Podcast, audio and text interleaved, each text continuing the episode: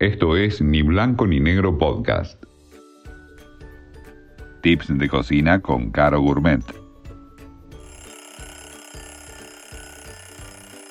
Hoy les vengo a contar un dato sobre nuestra amiga la mostaza, que es una aliada en la cocina porque siempre queda rico en todo lo que prepares. Pero ojo con ella, porque si uno cocina de más la mostaza, em, esta se puede quemar y ahí corres el riesgo de que se ponga más amarga. Así que ojo, cuando cocinamos con mostaza, generalmente la ponemos a lo último.